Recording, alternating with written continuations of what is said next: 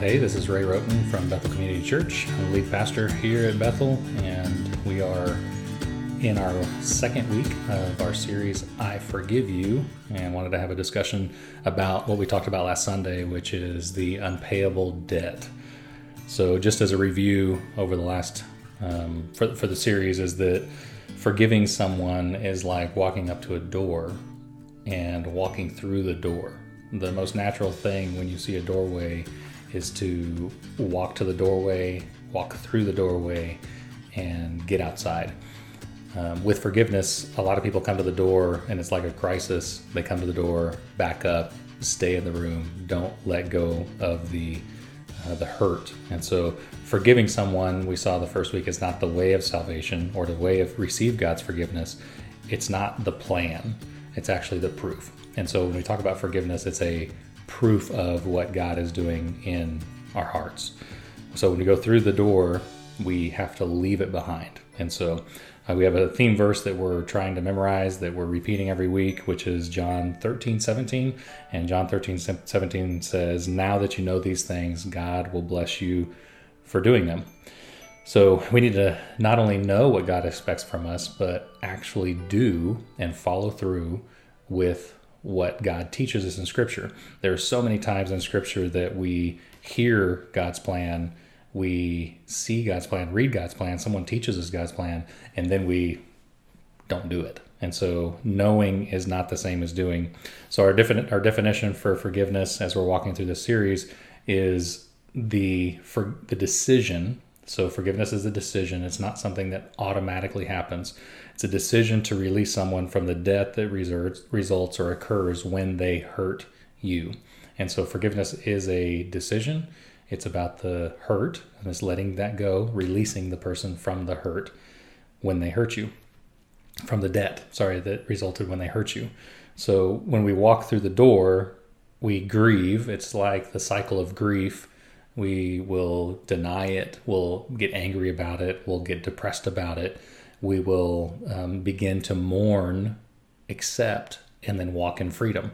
That's what forgiveness is. Because we don't want people holding us hostage for things they did to us, intentional or unintentional. We really want them to not control our lives, not to be um, dominating our thoughts and keeping us from sleeping. And so forgiveness is releasing that person from the debt. And it's really internally freeing ourselves. We're walking away. We're not letting them control us and dominate our lives. So our actions are completely tied to um, God's actions. When God forgave us on the cross, we can understand that the the debt's been paid. When we see his forgiveness towards us, we can now understand and see how we should forgive others, whether they ask for it or not. So, this past Sunday, we talked through Matthew 18.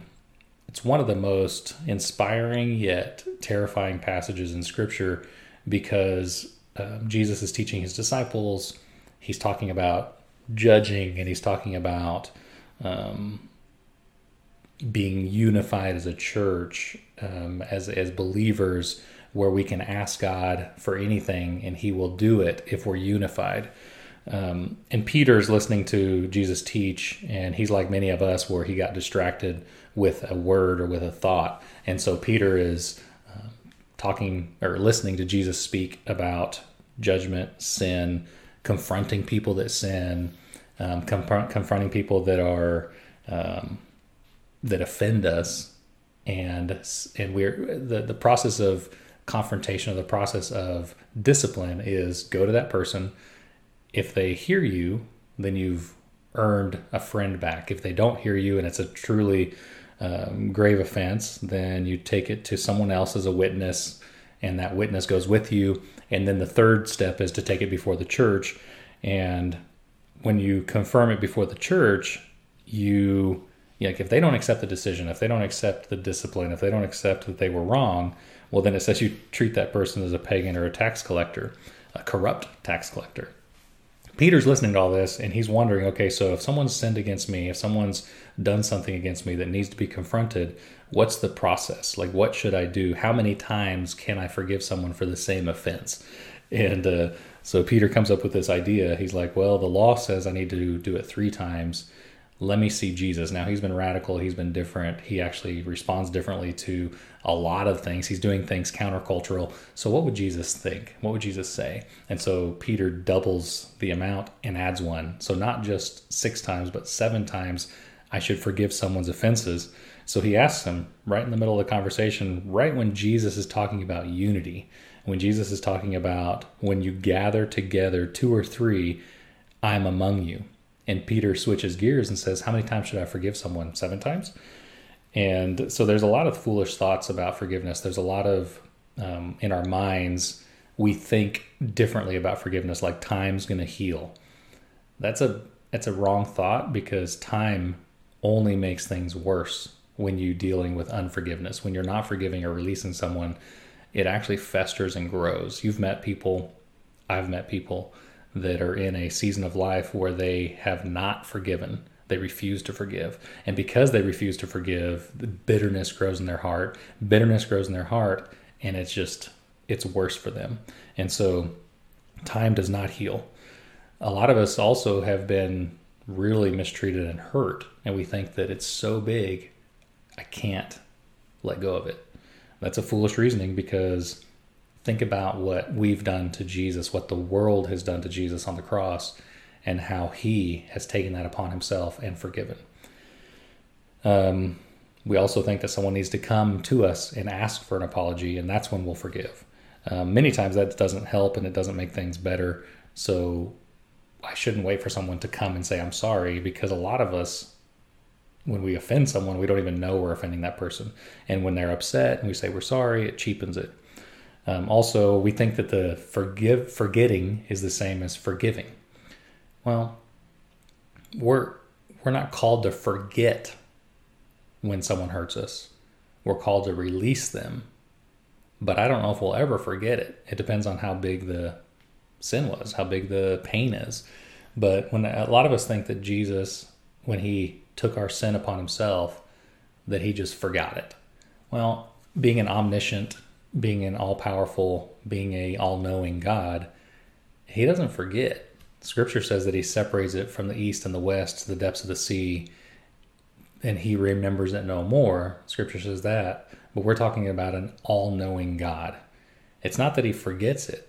The powerful thing is that he treats us as if it never happened. That's different. Um, we also say that if we forgive someone, they'll just do it again. And so if they do it again, then I shouldn't forgive them. I should hold and I'll hold them hostage, you know, keep them on the hook because I don't want them to do it again.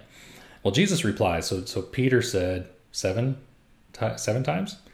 And Jesus replied with a response that just blew Peter away. And he said this No, not seven times, but 70 times seven. In other words, Jesus was saying always. Jesus was saying in every situation. And we could say that is ridiculous 70 times 7, 490. There's that basically just never ending. And it's not like we'll count up and say, okay, that's the 490th time. This is your last time. That's not what Jesus was saying. He was implying always in every situation. So then he goes on to tell the story. And here's the part of the story, here's the part of the narrative with Jesus that is so powerful because he tells a story about a king that is a, a uh, that's going to set up his accounts or to, to call and to call up his accounts or bring his accounts up to date. And so Jesus is telling the story and he said the kingdom of heaven is like this. And so at the end of the day, Jesus is going to call us to an account. Jesus is going to bring us to an account. Um, and it says that he's his servants came, they borrowed money from him, his debtors came, and there's this one guy that owed millions of dollars. Now, we have to think about the the the context of the day. It said that 10,000 talents. So 10,000 talents, and a lot of us confuse this talents with, you know, ability. That's not the kind of talent. This is a wage. Uh, this is a money currency. And so um, this guy owed 10 thousand talents. NLT says millions of dollars. In the day, 10,000 talents was 375 tons of silver. And if you equate it to the average daily wage, which was 17 cents a day, This servant, it would have taken him 200,000 years to pay off his debt. 200,000 years. Now, this guy maybe wasn't an average day wage daily wage uh, daily worker. He may have made a little more money than the other people that were around him but he could never have paid off this debt. Um, it actually says there in the very next verse he couldn't pay. So it wasn't like he had the money in the bank. He borrowed this. The king wanted it in his accounts and it wasn't going to work. So he said you're going to be thrown into jail thrown into prison until you can pay off the debt. Your family your kids basically be slaves until you paid off the debt. If you think about it, 200,000 years, he was going to be in there the rest of his life. And so he fell on his knees and he begged. He begged the master to forgive him and to be patient with him. And he said that he would pay it. But the master looked at him as he was begging and he had pity. So we're talking millions of dollars, 10,000 talents, 375 tons of silver, an unpayable debt and the master looked upon his servant and had pity on him. And he released him and forgave the debt. If you think about this parable, this teaching that Jesus was, was giving was that the king represents God, the servant represents us. No matter how hard we work, we will never be able to pay off the debt. We'll never be able to be good enough to pay off the debt. God came in and forgave it all. So, the servant, you would think, would be joy filled, would be content, would be as happy as can be. And yet, the next verse says that he left the king's presence and went and found a fellow servant that owed him a few thousand dollars. So, he owed him a few thousand dollars. It would have maybe been about a hundred days to pay off the debt if it was a daily wage way less than 200,000 days. And he says, he, the scripture says, the parable says, Jesus' teaching says that he went and grabbed him by the throat, actually grabbed him by the throat and choked him and demanded instant payment. His fellow servant fell down on his knees and begged him for a little more time. Be patient with me, I'll repay it. Exact same words that the other guy said. But his creditor couldn't wait. So he had the man thrown in jail until he could pay off the debt. This is interesting because I think in the bottom, in the end, this guy had not allowed God's forgiveness to enter his mind and his heart. He was still considering that he could pay off the debt that he owed, even though it was unpayable. He didn't understand the forgiveness of the king. Well, this affected people around him. His co workers saw it. They went and told the king what had happened. The king was upset. He said, I can't believe that I forgave this tremendous debt and you didn't forgive someone that you owed that owed you very little. I don't understand why you received forgiveness from me of the debt, but you didn't forgive someone else their debt. That doesn't make any sense whatsoever. I think there was a lot of it um, that the guy was actually thinking he could still pay off the debt. He didn't really understand it. Well, then the king said, I showed you mercy. Why didn't you show him mercy?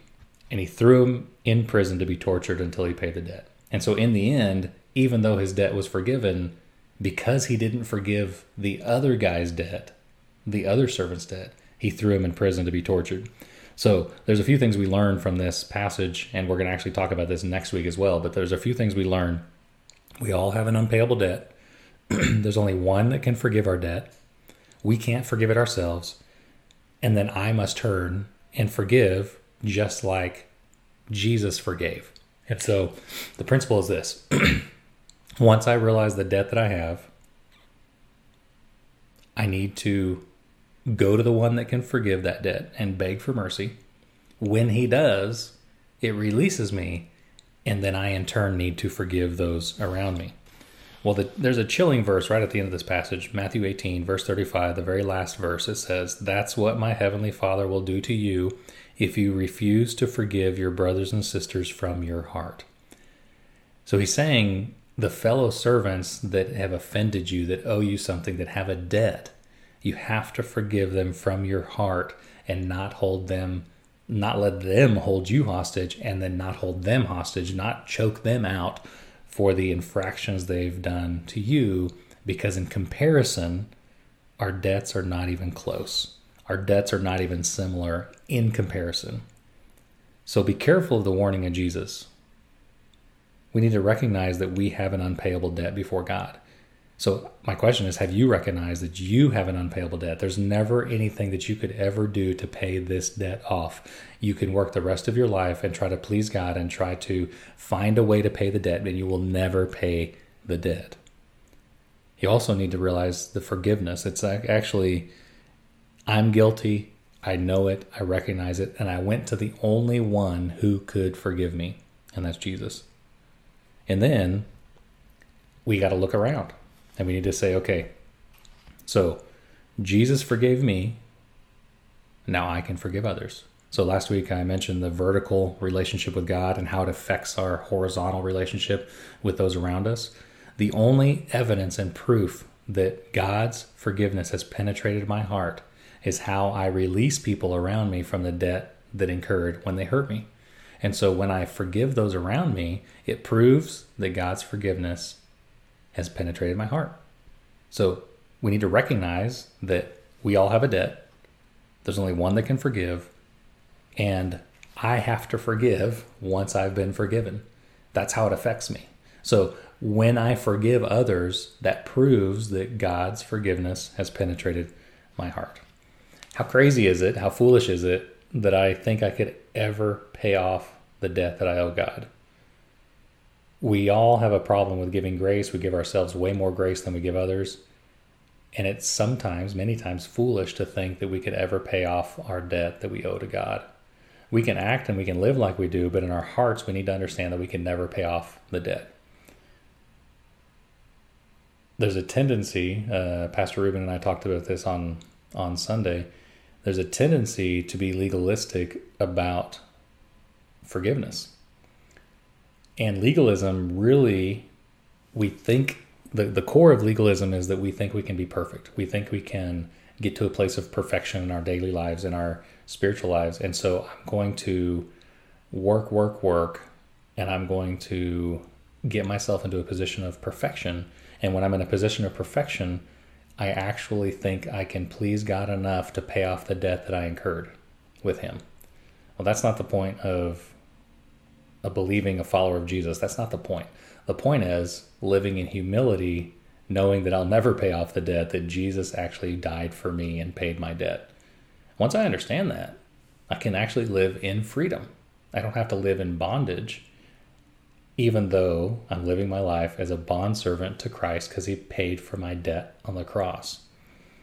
But legalism, you know, you remember the Pharisees in the New Testament, those that worked out a legal system over 600 laws to try to not break the original 10 laws. An amazing, a difficult group of people in the New Testament, but we look at them and we look at them a little bit with disdain and we say, those guys, I can't believe they were talking to Jesus. They even killed him. And then we end up doing the same thing. We understand what we have, our infraction. We understand how imperfect we are, and yet we think we can eventually pay off our debt. Justice is something that all of us crave. And I think this is where forgiveness and unforgiveness comes is that when someone hurts me and there's a debt there, I really want them to pay. I want them to suffer.